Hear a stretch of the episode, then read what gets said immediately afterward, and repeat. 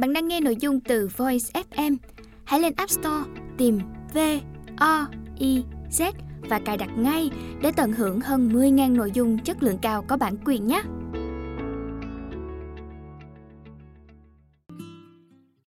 Bạn đang nghe sách nói tại Voice.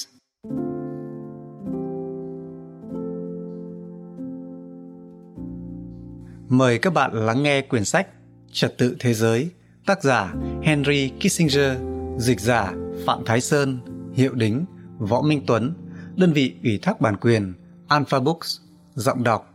Định Nguyễn. Bức tranh địa chính trị thế giới và châu Á qua cái nhìn của Kissinger, tiến sĩ Võ Minh Tuấn. World Order, trật tự thế giới của Henry Kissinger vừa ra đời đã gây sự chú ý của nhiều độc giả, đặc biệt là các nhà khoa học và chính khách trên thế giới. Trước đó, Kissinger cũng đã xuất bản một loạt các tác phẩm khác về chính trị thế giới và khu vực như Nuclear Weapons and Foreign Policy, vũ khí hạt nhân và chính sách đối ngoại, American Foreign Policy, chính sách đối ngoại của Hoa Kỳ, Ending the Vietnam War, The Story of Americans' Involvement in and Extrication from the Vietnam War,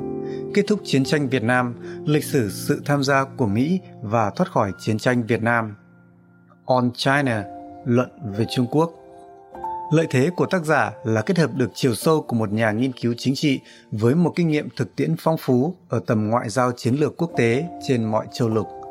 Và trật tự thế giới hiện diện như một tác phẩm tổng kết lại cách nhìn của Kissinger về bức tranh địa chính trị thế giới. Cũng được một số ý kiến cho đây có thể là tác phẩm cuối cùng của ông. Trong trật tự thế giới, Kissinger xuất phát từ Hòa ước Westphalia chương 1 để phân tích về tương quan giữa các nước, chủ yếu là các cường quốc và các khu vực giữ một vai trò đặc biệt đối với bức tranh địa chính trị thế giới, với những khác biệt trong thế giới quan và vị trí địa lý đã ảnh hưởng đến chính sách ngoại giao của mỗi nước như thế nào. Tác giả dành chương cuối, chương 9 để bàn về vấn đề toàn cầu hóa trong thời đại khoa học công nghệ đặc biệt là tin học và truyền thông đại chúng lan tràn đã tác động mạnh mẽ đến dư luận, các nhà lãnh đạo và các quyết định chính trị hiện nay. Theo cách nhìn của Kissinger thì trật tự thế giới ngày nay cần được đặt trên hai yếu tố căn bản. Một, nguyên tắc tôn trọng chủ quyền của mỗi quốc gia có tính chính danh dựa trên căn bản của các hiệp ước và các tổ chức quốc tế. Hai, và để đảm bảo duy trì hòa bình và ổn định trên thế giới cũng như các khu vực cần phải dựa trên một sự cân bằng quyền lực mà chủ yếu phụ thuộc vào các cường quốc thế giới và khu vực. Điểm qua một loạt các quốc gia tiêu biểu trải dài từ châu Âu, châu Á đến Trung Đông và Bắc Mỹ, bắt đầu theo tiến trình thời gian được lấy mốc từ Hòa ước Westphalia đến tận thời điểm tác phẩm hoàn thành. Và mặc dù đã lưu ý đến đặc điểm lịch sử, địa lý tôn giáo và sắc tộc của các quốc gia và khu vực, nhưng Kissinger vẫn nghiêng về xu hướng tán đồng một kiểu trật tự thế giới do phương Tây xây dựng từ sau Thế chiến thứ hai, dựa theo khuôn mẫu của Hòa ước Westphalia và không ngừng được bổ sung bởi các hiệp ước khác sau này cũng như bởi sự hình thành của những liên minh nhân danh việc duy trì cán cân thăng bằng trên thế giới. Nhưng đằng sau đó vẫn là lợi ích quốc gia. Đây là một lối tư duy cổ điển dựa trên cơ sở áp đặt cái lý của kẻ mạnh, dù vẫn đề cao những giá trị của tính chính danh của các quốc gia có chủ quyền. Tác giả đã tự mâu thuẫn với chính mình ở cách nhìn về trật tự thế giới, bỏ qua đặc điểm thời đại về tính đa cân bằng. Tuy nhiên, nó cũng là một lời cảnh báo cho các quốc gia, nhất là các quốc gia nhỏ bé, phải tự lực, tự cường để nâng cao vị thế tương quan của mình với các cường quốc. Kissinger cũng không hề giấu giếm việc đề cao vai trò của Mỹ trong bối cảnh tương quan lực lượng của thế giới hôm nay. Dường như giá trị Mỹ là một lập trường của tác giả khi soi chiếu vào trật tự thế giới mới hôm nay. Điều đó cũng dễ hiểu vì bên cạnh tư cách tác giả, ông còn là một cựu chính khách Mỹ dày dạn kinh nghiệm.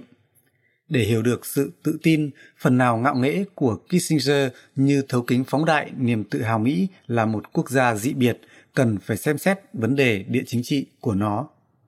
Hợp chủng quốc Hoa Kỳ nằm gần như hoàn toàn trong Tây bán cầu, hầu như tách biệt với phần còn lại của thế giới với Tây giáp Thái Bình Dương, Đông giáp Đại Tây Dương.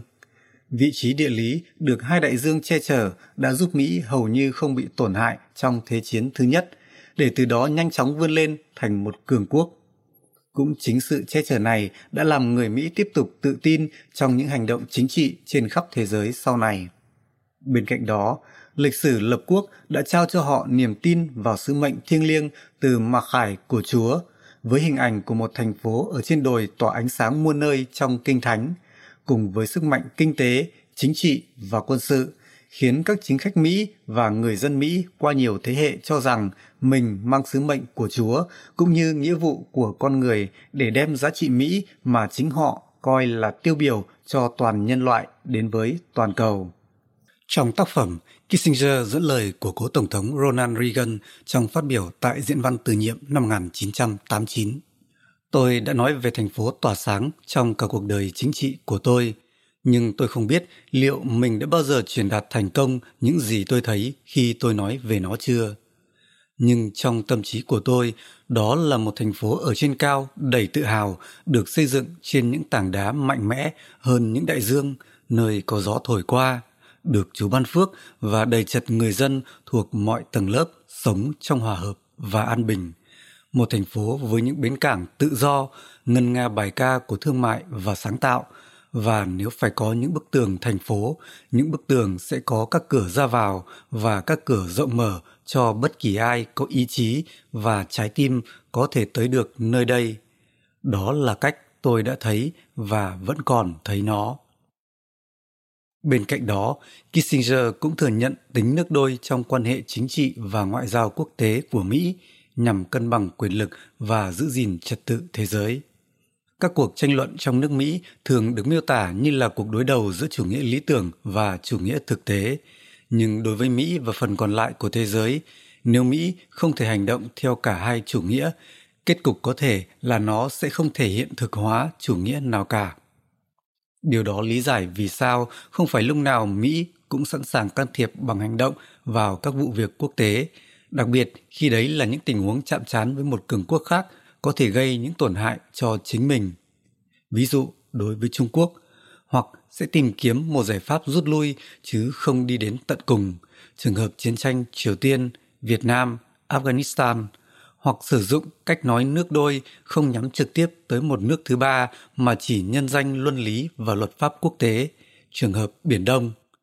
Một quốc gia nào đó, nếu đặt niềm tin hoàn toàn vào sự trợ giúp từ Mỹ như những gì nước này nói, có thể sẽ nhanh chóng đi đến sự chờ đợi hoài công vì cuối cùng không nhận được những gì cụ thể mà mình đang mong muốn. Mô hình theo Hòa ước Westphalia có thể phù hợp với lịch sử và địa lý của phương Tây – và qua thời gian nó được bồi đắp và định hình dần như là một trật tự thế giới. Tuy nhiên, với các quốc gia ở Trung Đông và châu Á vốn có một lịch sử lâu đời và vị trí riêng, lại không cho là như vậy. Các quốc gia này muốn một luật chơi riêng hoặc ít nhất là phải được tham gia vào việc hình thành luật chơi, chứ không phải chỉ thực hiện luật chơi do phương Tây tạo ra. Một số quốc gia trong số này, từ quá khứ đến hiện tại, ít nhiều đều tự coi mình là trung tâm của thế giới hay một phần đáng kể của thế giới điều mà sẽ cho phép mình có quyền tạo ra hoặc tham gia tạo ra cách chơi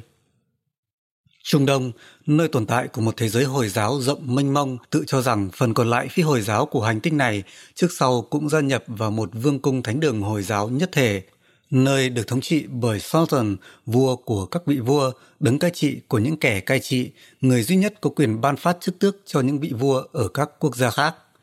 Hồi giáo chia thế giới thành hai, một bên là thế giới Hồi giáo, bên kia là phi Hồi giáo, và nhiệm vụ của thế giới Hồi giáo là biến phần còn lại thành thế giới Hồi giáo trong một sứ mệnh chiến binh thanh chiến, jihad. Cách nhìn trật tự thế giới của họ coi Hồi giáo có thiên mệnh bành trướng khắp vương quốc chiến tranh như họ gọi tất cả các vùng đất do dân vô thần cư trú, cho đến khi cả thế giới là một hệ thống đơn nhất, không thể chia tách, được lời phán truyền của đấng tiên tri Muhammad làm cho hài hòa. Trung Quốc, một quốc gia rộng lớn với dân số đông, xung quanh là những quốc gia nhỏ bé hơn, đã tự cho mình là quốc gia nằm ở trung tâm của thế giới – vua của nó không được coi là vị vua bình thường mà là vua của các vua dưới danh xưng hoàng đế, được mệnh danh là thiên tử, có quyền cai trị mọi quốc gia khác trong thiên hạ và vua các quốc gia khác một mặt phải chịu sự sắc phong của nó, mặt khác phải tiến hành việc chiều cống vốn nặng về nghi lễ thuần phục hơn là ý nghĩa kinh tế. Vì vậy, nó không dễ dàng chấp nhận một trật tự thế giới theo luật chơi do phương Tây đã định sẵn. Trung Quốc chưa bao giờ từ bỏ ý định trở thành trung tâm của thế giới. Điều đó càng làm sâu sắc thêm tham vọng bá quyền của quốc gia này hôm nay khi nó đang trỗi dậy. Kissinger cũng điểm qua Ấn Độ với tư cách một quốc gia có trọng lượng đáng kể ở khu vực này, với dân số đông và một sức mạnh quân sự đáng nể. Ấn Độ từ lâu đã chủ trương một đối sách trong quan hệ quốc tế, không đi theo bất kỳ một bên nào. Quốc gia này đặt lợi ích của mình như là nguyên tắc trong quan hệ với các quốc gia khác, chứ không phải là vấn đề ý thức hệ hay các liên minh. Nó cố gắng tránh xung đột cũng như đứng về một bên xung đột với các quốc gia khác, trừ những cuộc đụng độ quân sự ở biên giới với Pakistan vốn dai dẳng trong các thập kỷ. Ấn Độ không tự đặt mình vào như là một cường quốc trong cán cân thăng bằng của trật tự thế giới, dù nó vẫn có những động thái hỗ trợ huấn luyện quân sự và dân sự cho các quốc gia bạn bè, trong đó có Việt Nam. Khi nhìn về Á Châu, dường như trong đó Kissinger có cái nhìn ưu ái hơn với Nhật, một đất nước của những hòn đảo lớn nhỏ. Nhật hai lần từng trở thành cường quốc khiến phương Tây ngạc nhiên. Sức sống bền bỉ, dẻo dai, lòng quật cường và đoàn kết dân tộc đã mấy lần giúp nước này vượt qua những cơn chiều dâng từ phương Tây, kể cả khi nó yếu hơn. Chịu ảnh hưởng bởi văn hóa Trung Hoa, nhưng Nhật đã kiên quyết thoát ra để tạo nên tư tưởng và tâm hồn của riêng mình. Thua trận và bị phương Tây chèn ép, Nhật đã nhún nhường nhưng không hạ mình, không đi theo phương Tây như một kẻ chư hầu nhưng cũng không đối đầu một cách thiếu cơ sở mà đã lựa chọn con đường hòa hợp và học hỏi phương Tây để rồi âm thầm bứt phá ngoạn mục. Từ một nước thua trận trong Thế chiến thứ hai, Nhật đã vươn lên trở thành một cường quốc hôm nay, bắt đầu thể hiện vai trò của mình trong một trật tự thế giới mới. Kissinger cho rằng Nhật sẽ chọn lựa cách ứng xử có lợi nhất cho mình dựa trên các phân tích về tương quan chiến lược chứ không chịu bị gò bó trong một hệ thống liên minh hay các hiệp ước với bên ngoài. Kissinger bàn về Việt Nam hoàn toàn khác. Ông không nhìn Việt Nam như một nhân tố tham gia vào trật tự thế giới, mà chỉ với tư cách là tác nhân ảnh hưởng đến một cường quốc tham gia vào trật tự thế giới. Mỹ Tại chương 8, The United States Ambivalent Superpower,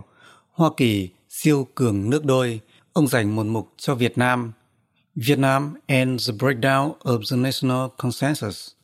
Việt Nam và sự tan vỡ đồng thuận quốc gia. Ngụ ý cuộc chiến tranh tại Việt Nam đã làm tan vỡ đồng thuận quốc gia của Mỹ.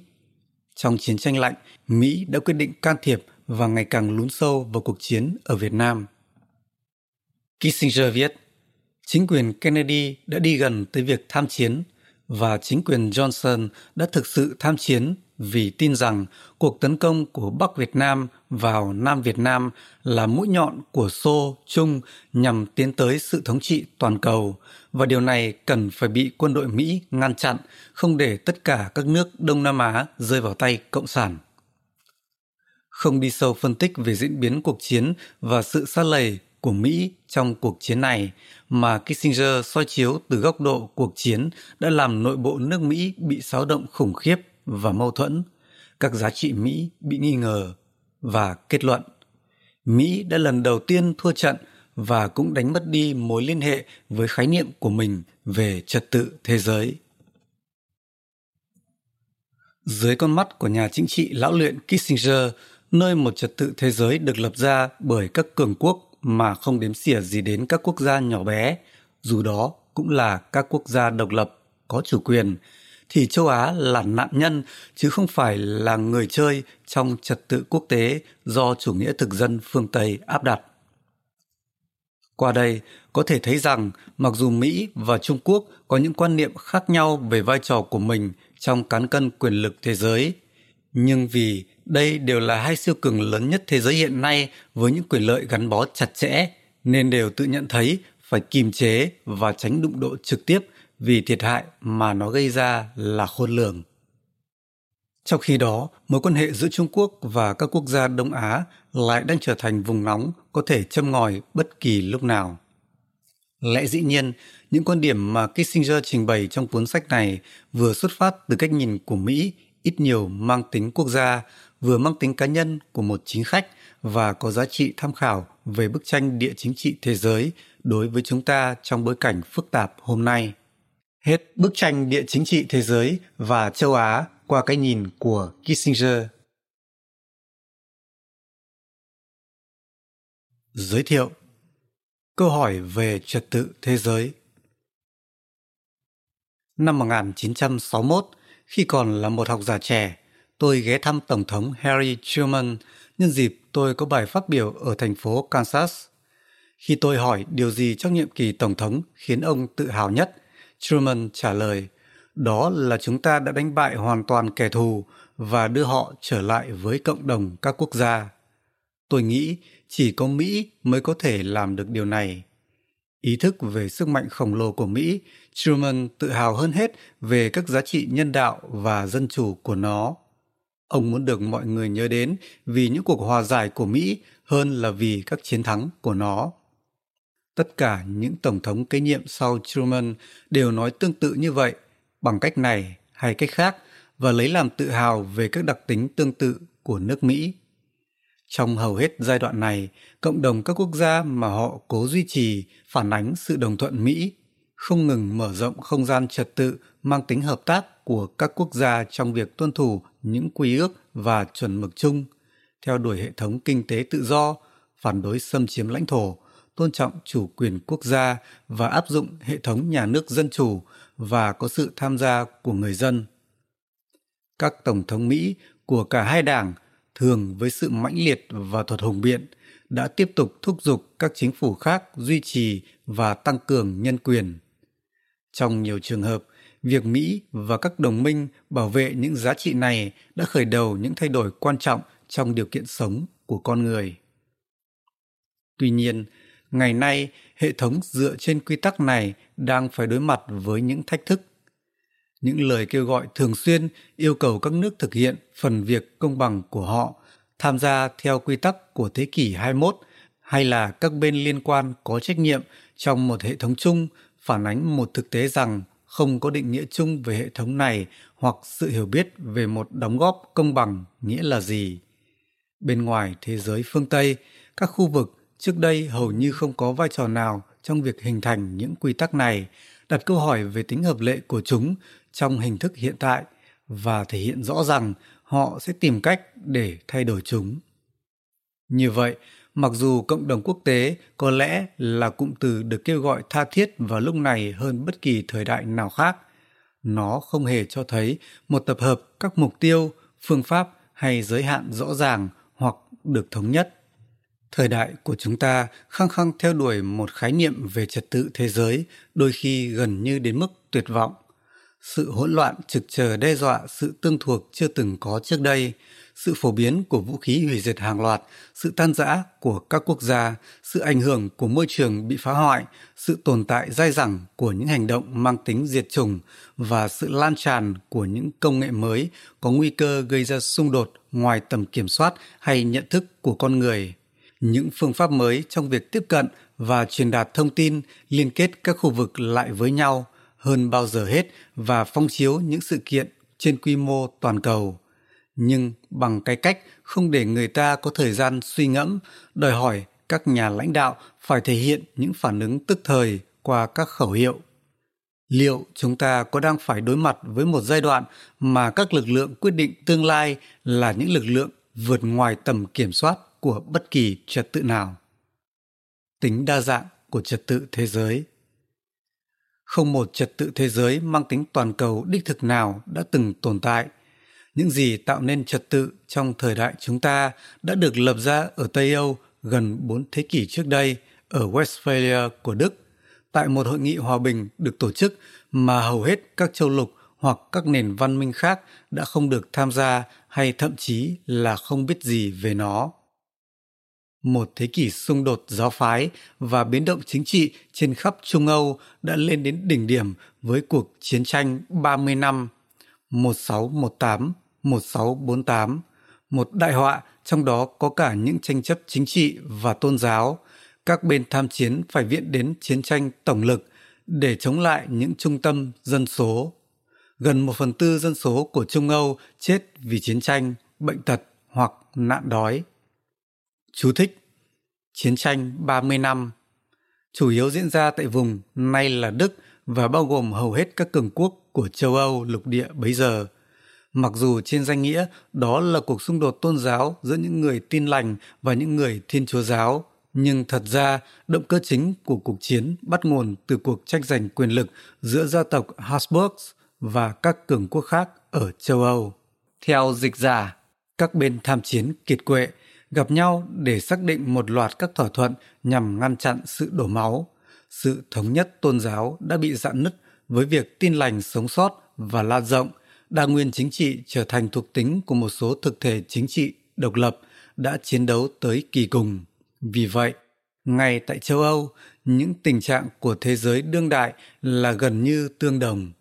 Nhiều thực thể chính trị khác nhau cùng tồn tại, không cái nào đủ mạnh để đánh bại tất cả những cái khác – nhiều thực thể tuân theo những triết lý và thông lệ mâu thuẫn, tìm kiếm những quy tắc trung lập để điều chỉnh hành vi của họ và giảm thiểu xung đột.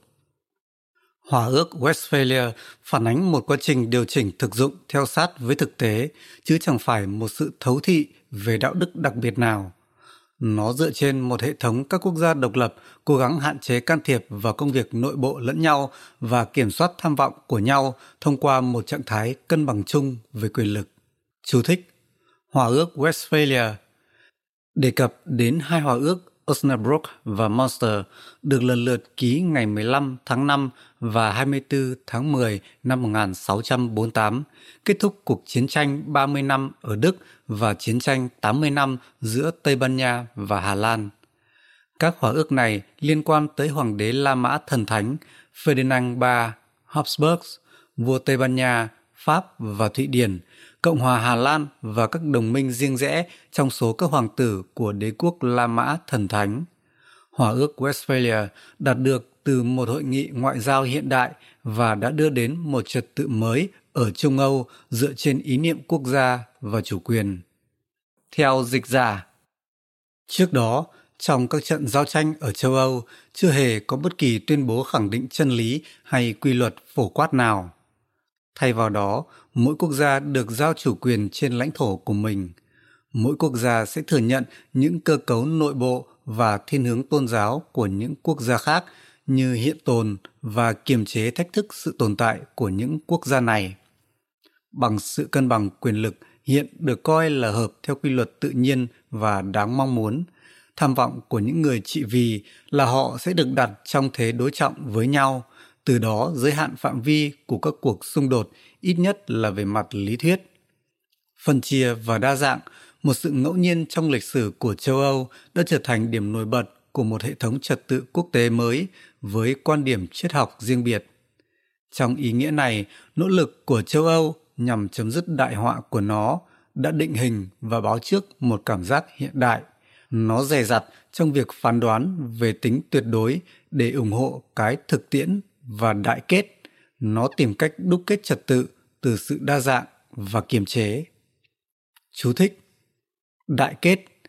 Phong trào đại kết được phát sinh từ các giáo hội tin lành đầu thế kỷ 20 nhằm nỗ lực liên kết cải thiện tình trạng hiệp thông giữa các Kitô hữu thuộc các giáo hội tin lành, Thiên Chúa giáo, Chính thống giáo nhằm cổ vũ sự thống nhất đức tin và hiệp thông giữa các cộng đồng Kitô giáo bị chia rẽ. Theo dịch giả,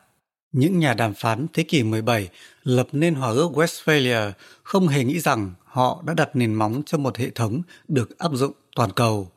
Họ không hề có ý định mời Nga láng giềng khi đó đang củng cố lại trật tự riêng của mình sau thời kỳ rối ren, ác mộng bằng cách theo đuổi các nguyên tắc hoàn toàn mâu thuẫn với sự cân bằng theo hòa ước Westphalia. Một nhà cai trị tuyệt đối duy nhất, một tôn giáo chính thống thống nhất và một kế hoạch bành trướng lãnh thổ về mọi hướng. Chú thích Giai đoạn rối ren Một giai đoạn loạn lạc của Nga vào đầu thế kỷ 17 khi nước này bị Thụy Điển, Lithuania, Đức và Ba Lan thống trị trong 15 năm. 1598 1613 theo dịch giả và những trung tâm quyền lực lớn khác cũng không coi các dàn xếp trong Hòa ước Westphalia nếu họ biết đến nó có liên quan đến các khu vực riêng của họ. Ý tưởng về trật tự thế giới đã được các chính khách thời đó áp dụng trong phạm vi địa lý mà họ biết tới, một mô hình lặp đi lặp lại ở những khu vực khác. Điều này phần lớn là do công nghệ thịnh hành lúc đó không khuyến khích, thậm chí không cho phép một hệ thống toàn cầu duy nhất hoạt động. Không có khuôn mẫu để đo lường sức mạnh của một khu vực này so với khu vực khác. Mỗi khu vực coi trật tự riêng của mình là vô song và coi những khu vực khác là manji, những khu vực bị cai trị theo cách thức khó hiểu đối với hệ thống đã được thiết lập từ trước, chẳng liên quan gì đến thiết kế của hệ thống này ngoài việc là một mối đe dọa đối với nó. Mỗi khu vực tự coi mình như khuôn mẫu cho mô hình chính danh của cả nhân loại và tưởng tượng rằng bằng việc cai quản những gì bày ra trước mặt, nó đang sắp đặt trật tự thế giới. Đối lập với châu Âu, ở đại lục Âu Á, Trung Quốc là trung tâm theo khái niệm tôn ti trật tự và phổ quát về mặt lý thuyết của riêng mình. Kể từ khi đế quốc La Mã cai trị toàn bộ châu Âu, hệ thống này đã hoạt động hàng thiên niên kỷ và không dựa trên sự bình đẳng chủ quyền của các quốc gia mà dựa trên sự mở rộng lãnh thổ được coi là vô biên của hoàng đế. Trong khái niệm này, chủ quyền theo nghĩa châu Âu không tồn tại bởi hoàng đế nắm quyền thống trị đối với thiên hạ. Hoàng đế ở trên đỉnh của hệ thống tôn ti trật tự về chính trị và văn hóa, riêng biệt và phổ quát, từ trung tâm thế giới là kinh đô của Trung Quốc tỏa chiếu tới tất cả phần còn lại của nhân loại. Phần còn lại này được phân loại theo những mức độ man di khác nhau, tùy thuộc một phần vào sự thông thạo của họ đối với chữ viết và phong tục văn hóa Trung Quốc, một thế giới quan đã kéo dài trọn vẹn tới kỷ nguyên hiện đại. Theo quan điểm này, Trung Quốc sẽ sắp đặt trật tự thế giới chủ yếu bằng cách dùng nền văn hóa vĩ đại và kinh tế dồi dào của mình để làm cho những xã hội khác khiếp sợ, đưa họ vào cái thế của những kẻ có thể bị cai trị nhằm mục tiêu nhất thống thiên hạ. Trong phần lớn khu vực nằm giữa châu Âu và Trung Quốc, khái niệm phổ quát khác về trật tự thế giới của Hồi giáo đang thống trị, với quan điểm riêng về sự cai trị duy nhất được Thượng Đế ban cho để thống nhất và bình định thế giới. Trong thế kỷ 7, Hồi giáo đã bành trướng qua ba châu lục trong một làn sóng vô tiền khoáng hậu nhằm xiển dương tôn giáo và bành trướng đế chế. Sau khi thống nhất thế giới Ả Rập, tiếp quản tàn dư của đế quốc La Mã và hợp nhất đế quốc Ba Tư, Hồi giáo tiến tới cai trị Trung Đông, Bắc Phi, nhiều giải đất lớn ở châu Á và một phần châu Âu. Dưới cách nhìn của mình về trật tự thế giới, Hồi giáo có thiên mệnh là phải bành trướng khắp vương quốc chiến tranh, cách mà họ gọi tất cả các vùng đất do dân vô thần cư trú. Cho đến khi cả thế giới là một hệ thống đơn nhất, không thể chia tách, được lời phán truyền của đấng tiên tri Mohammed làm cho hài hòa. Khi châu Âu xây dựng một trật tự đa quốc gia của mình, đế quốc Ottoman ở Thổ Nhĩ Kỳ đã khôi phục lại tuyên bố này thành sự cai trị chính danh duy nhất và bành trướng uy quyền tối thượng của mình trên toàn khu vực trung tâm thế giới Ả Rập, Địa Trung Hải, các quốc gia vùng Ban Căng và Đông Âu. Đế quốc này nhận thức được trật tự giữa các quốc gia mới hình thành của châu Âu và coi đây không phải là một mô hình mà là một nguồn cơn gây chia rẽ sẽ bị đế quốc Ottoman khai thác để mở rộng lãnh thổ về phía Tây. Như Sultan, vua Hồi giáo Mehmet, kẻ chinh phạt đã phủ dụ các thành bang của Ý khi họ đang thực hành phiên bản đầu tiên của sự đa cực vào thế kỷ 17. Các người có 20 bang, các người bất đồng với nhau, chỉ nên có một đế chế, một đức tin và một chủ quyền trên thế giới. Trong khi đó, ở bên kia Đại Tây Dương, một tầm nhìn khác biệt về trật tự thế giới đang được đặt nền móng ở tân thế giới – khi những xung đột chính trị và giáo phái ở châu Âu nổ ra vào thế kỷ 17, những người thanh giáo đã lên đường để vãn hồi kế hoạch của Thiên Chúa với một chuyến đi sứ mệnh tới vùng hoang dã, thứ sẽ giải thoát họ khỏi việc phải tuân thủ những cấu trúc uy quyền mà họ cho là đổi bại. Như thống đốc John Winthrop giảng giải trên một con tàu tới định cư ở Massachusetts vào năm 1630, họ sẽ xây dựng ở đó một thành phố trên đồi, truyền cảm hứng cho thế giới thông qua sự công bằng trong các nguyên tắc và sức mạnh từ điển hình của thành phố này. Theo quan điểm của Mỹ về trật tự thế giới, hòa bình và cân bằng sẽ diễn ra tự nhiên, những hận thù xa xưa sẽ được gạt qua một bên một khi các quốc gia khác được trao quyền phát ngôn theo nguyên tắc tương tự như người Mỹ trong việc cai quản riêng của họ. Do đó, nhiệm vụ của chính sách đối ngoại không thiên về theo đuổi một lợi ích đặc biệt nào của Mỹ mà thiên về sự gây dựng những nguyên tắc chung. Theo thời gian, Mỹ trở thành nước bảo vệ không thể thiếu cho trật tự mà châu Âu đã thiết kế. Tuy nhiên, ngay cả khi Mỹ gia tăng ảnh hưởng trong nỗ lực này thì một mâu thuẫn vẫn cứ tồn tại dai dẳng bởi tầm nhìn của Mỹ không dựa trên việc tiếp thu hệ thống cân bằng quyền lực của châu Âu mà dựa trên việc đạt được hòa bình thông qua truyền bá những nguyên tắc dân chủ. Khi cuốn sách này được viết, trong số tất cả những khái niệm về trật tự trên, các nguyên tắc của Hòa ước Westphalia là cơ sở chung duy nhất được thừa nhận của một trật tự thế giới đang tồn tại. Hệ thống theo Hòa ước Westphalia lan rộng trên toàn thế giới như là khuôn mẫu cho một trật tự quốc tế dựa trên nền tảng các quốc gia có chủ quyền trải dài qua nhiều nền văn minh và khu vực vì khi các quốc gia châu Âu mở rộng, họ mang theo bản thiết kế trật tự quốc tế của mình. Trong khi các quốc gia châu Âu đó thường phớt lờ việc áp dụng khái niệm chủ quyền đối với các thuộc địa và các dân tộc thuộc địa, thì các dân tộc này bắt đầu đấu tranh giành lại nền độc lập dưới danh nghĩa các khái niệm trong Hòa ước Westphalia. Các nguyên tắc độc lập dân tộc, vị thế quốc gia độc lập có chủ quyền, lợi ích quốc gia, không can thiệp vào công việc nội bộ của nhau, tỏ ra là những lập luận hiệu quả chống lại các nước thực dân trong những cuộc đấu tranh giành độc lập và bảo vệ cho các quốc gia mới được thành lập của họ từ đó về sau. Hệ thống theo Hòa ước Westphalia toàn cầu hiện nay theo thông lệ được gọi là cộng đồng thế giới đã nỗ lực hạn chế tính chất vô chính phủ của thế giới bằng một mạng lưới rộng lớn các cơ cấu pháp lý và tổ chức quốc tế được thiết kế nhằm thúc đẩy thương mại mở cửa và một hệ thống tài chính quốc tế ổn định, thiết lập những nguyên tắc được chấp nhận về giải quyết các tranh chấp quốc tế và đặt ra giới hạn đối với việc tiến hành chiến tranh khi chúng xảy ra trên thực tế. Hệ thống những quốc gia này hiện nay bao gồm tất cả các khu vực và nền văn hóa. Các thể chế của nó đã mang lại khuôn mẫu trung lập cho sự tương tác giữa các xã hội đa dạng, hầu như độc lập với các giá trị tương ứng của chúng.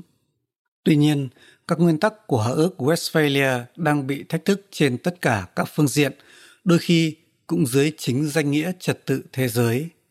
Châu Âu đã bắt đầu từ bỏ hệ thống quốc gia có chủ quyền mà nó thiết kế và vượt qua các giới hạn của hệ thống này bằng khái niệm chủ quyền chung. Và nghịch lý thay, mặc dù châu Âu đã thiết kế khái niệm cân bằng quyền lực, nhưng nó đã chủ tâm và quyết liệt hạn chế yếu tố quyền lực trong các tổ chức mới của mình. Do đã hạ cấp năng lực quân sự của mình, châu Âu có rất ít cơ hội để ứng phó khi những chuẩn mực phổ quát bị coi thường.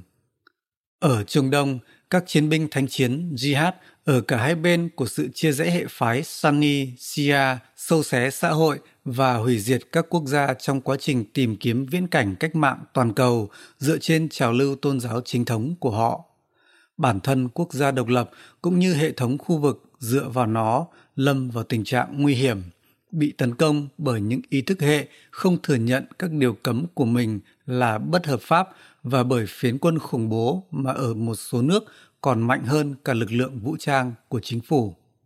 Trên một số phương diện, châu Á là khu vực thành công nhất trong các khu vực áp dụng khái niệm vị thế quốc gia độc lập có chủ quyền,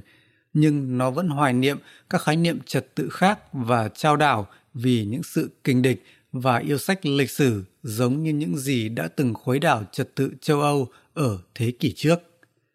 Gần như tất cả các nước đều coi mình đang lên, đẩy bất đồng tới nguy cơ đối đầu. Mỹ đã đi từ việc bảo vệ hệ thống theo Hòa ước Westphalia đến chỗ khiển trách các tiền đề của nó về cân bằng quyền lực và không can thiệp vào công việc nội bộ của nhau là trái luân lý và lỗi thời.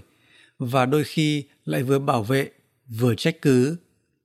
Mỹ tiếp tục khẳng định các chuẩn mực của mình có mối liên quan chung trong việc xây dựng một trật tự thế giới hòa bình và nắm giữ quyền hậu thuẫn các chuẩn mực đó trên toàn cầu. Tuy nhiên sau khi rút khỏi ba cuộc chiến tranh trong hai thế hệ, mỗi cuộc bắt đầu với khát vọng lý tưởng và sự ủng hộ rộng rãi của công chúng, nhưng đều kết thúc trong chấn thương tâm lý quốc gia. Mỹ nỗ lực xác định mối quan hệ giữa quyền lực vẫn rộng lớn và các nguyên tắc của nó. Tất cả các trung tâm quyền lực lớn đều vận dụng các yếu tố của trật tự theo hòa ước westphalia đến mức độ nào đó nhưng không nước nào coi mình là người bảo vệ đương nhiên của hệ thống. Tất cả đều đang trải qua những thay đổi nội bộ quan trọng. Liệu các khu vực với những nền văn hóa, lịch sử và lý thuyết truyền thống về trật tự khác nhau như vậy có thể bảo vệ tính chính danh của bất kỳ hệ thống chung nào? Thành công trong một nỗ lực như vậy sẽ đòi hỏi một cách tiếp cận tôn trọng về cả sự đa dạng trong điều kiện sống lẫn cuộc tìm kiếm tự do muôn đời của con người. Trật tự, theo nghĩa này, phải được gây dựng chứ không thể bị áp đặt. Điều này đặc biệt đúng trong thời đại của truyền thông tức thời và dòng chảy chính trị cách mạng liên tục. Bất kỳ hệ thống trật tự thế giới nào muốn bền vững cần phải được chấp nhận là chính đáng, không chỉ bởi các nhà lãnh đạo mà còn bởi các công dân. Nó phải phản ánh hai sự thật trật tự mà không có tự do, dù được duy trì trong sự vui sướng trong khoảng thời gian ngắn ngủi, cuối cùng sẽ tạo ra đối trọng riêng của chính nó. Và tự do không thể được bảo đảm hay duy trì nếu thiếu một khuôn khổ để gìn giữ hòa bình. Thay vì đôi khi được miêu tả như là các cực đối lập trên phổ kiến thức, trật tự và tự do nên được hiểu là phụ thuộc lẫn nhau liệu các nhà lãnh đạo ngày nay có thể vượt lên trên tính cấp thiết của các sự vụ hàng ngày để đạt được sự cân bằng này?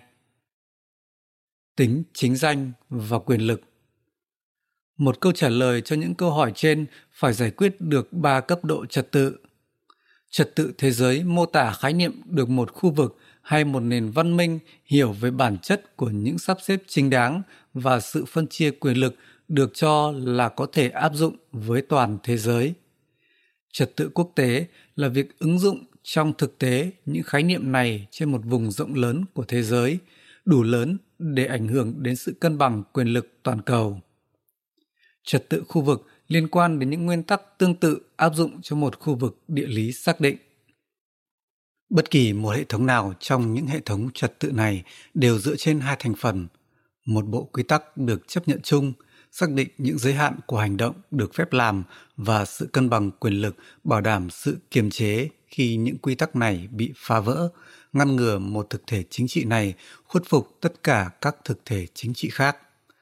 Một sự đồng thuận về tính chính danh của các thỏa thuận hiện tại, hiện nay hay trong quá khứ, dù không loại trừ cạnh tranh hay đối đầu, nhưng sẽ góp phần đảm bảo nếu chúng xảy ra sẽ chỉ như những điều chỉnh nằm trong trật tự hiện tại, chứ không trở thành những thách thức căn bản đối với trật tự này. Một sự cân bằng giữa các lực lượng không tự nó bảo đảm hòa bình, nhưng nếu được xây dựng và áp dụng triệt để có thể giới hạn phạm vi và tần suất của những thách thức căn bản và hạn chế cơ hội thành công của những thách thức này khi chúng thực sự xảy ra. Không một cuốn sách nào có thể hy vọng đề cập mọi cách tiếp cận lịch sử đối với trật tự quốc tế hay mọi quốc gia hiện đang chủ động định hình các vấn đề thế giới. Cuốn sách này chỉ cố gắng đề cập những khu vực mà khái niệm trật tự của chúng đã định hình hầu hết quá trình phát triển của kỷ nguyên hiện đại. Sự cân bằng giữa tính chính danh và quyền lực là vô cùng phức tạp. Khu vực địa lý mà sự cân bằng này được áp dụng càng nhỏ và niềm tin văn hóa bên trong khu vực địa lý đó càng gắn kết thì càng dễ dàng đạt được một sự đồng thuận hoàn toàn khả thi. Nhưng trong thế giới hiện đại hôm nay, cần có một trật tự thế giới toàn cầu. Việc sắp xếp các chủ thể không liên quan về lịch sử hay các giá trị ngoại trừ việc các chủ thể này chỉ gần nhau về mặt địa lý và về căn bản tự xác định bởi giới hạn năng lực của mình có nguy cơ sẽ gây ra xung đột chứ không phải trật tự. Năm 1971, trong chuyến thăm Bắc Kinh đầu tiên của tôi nhằm tái lập quan hệ với Trung Quốc sau hai thập kỷ thù địch, tôi đã đề cập vấn đề này rằng với phái đoàn Mỹ, Trung Quốc là một vùng đất bí ẩn. Thủ tướng Chu Ân Lai trả lời, các anh sẽ thấy Trung Quốc không hề bí ẩn. Khi các anh đã trở nên quen thuộc với nó, nó sẽ không có vẻ rất bí ẩn như trước. Theo quan sát của ông, có 900 triệu người Trung Quốc và họ dường như có cuộc sống bình thường như ai. Trong thời đại chúng ta, cuộc tìm kiếm trật tự thế giới sẽ đòi hỏi phải đưa tới nhận thức về những xã hội mà trên thực tế phần lớn bị khép kín. Bí ẩn cần giải mã ở đây là bí ẩn mà mọi dân tộc cùng chia sẻ. Những kinh nghiệm và giá trị lịch sử đa dạng có thể được định hình trong một trật tự chung như thế nào. Hết giới thiệu.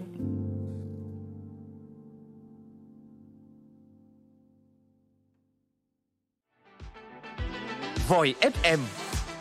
Ứng dụng sách nói chất lượng cao, Kho sách nói lớn nhất Việt Nam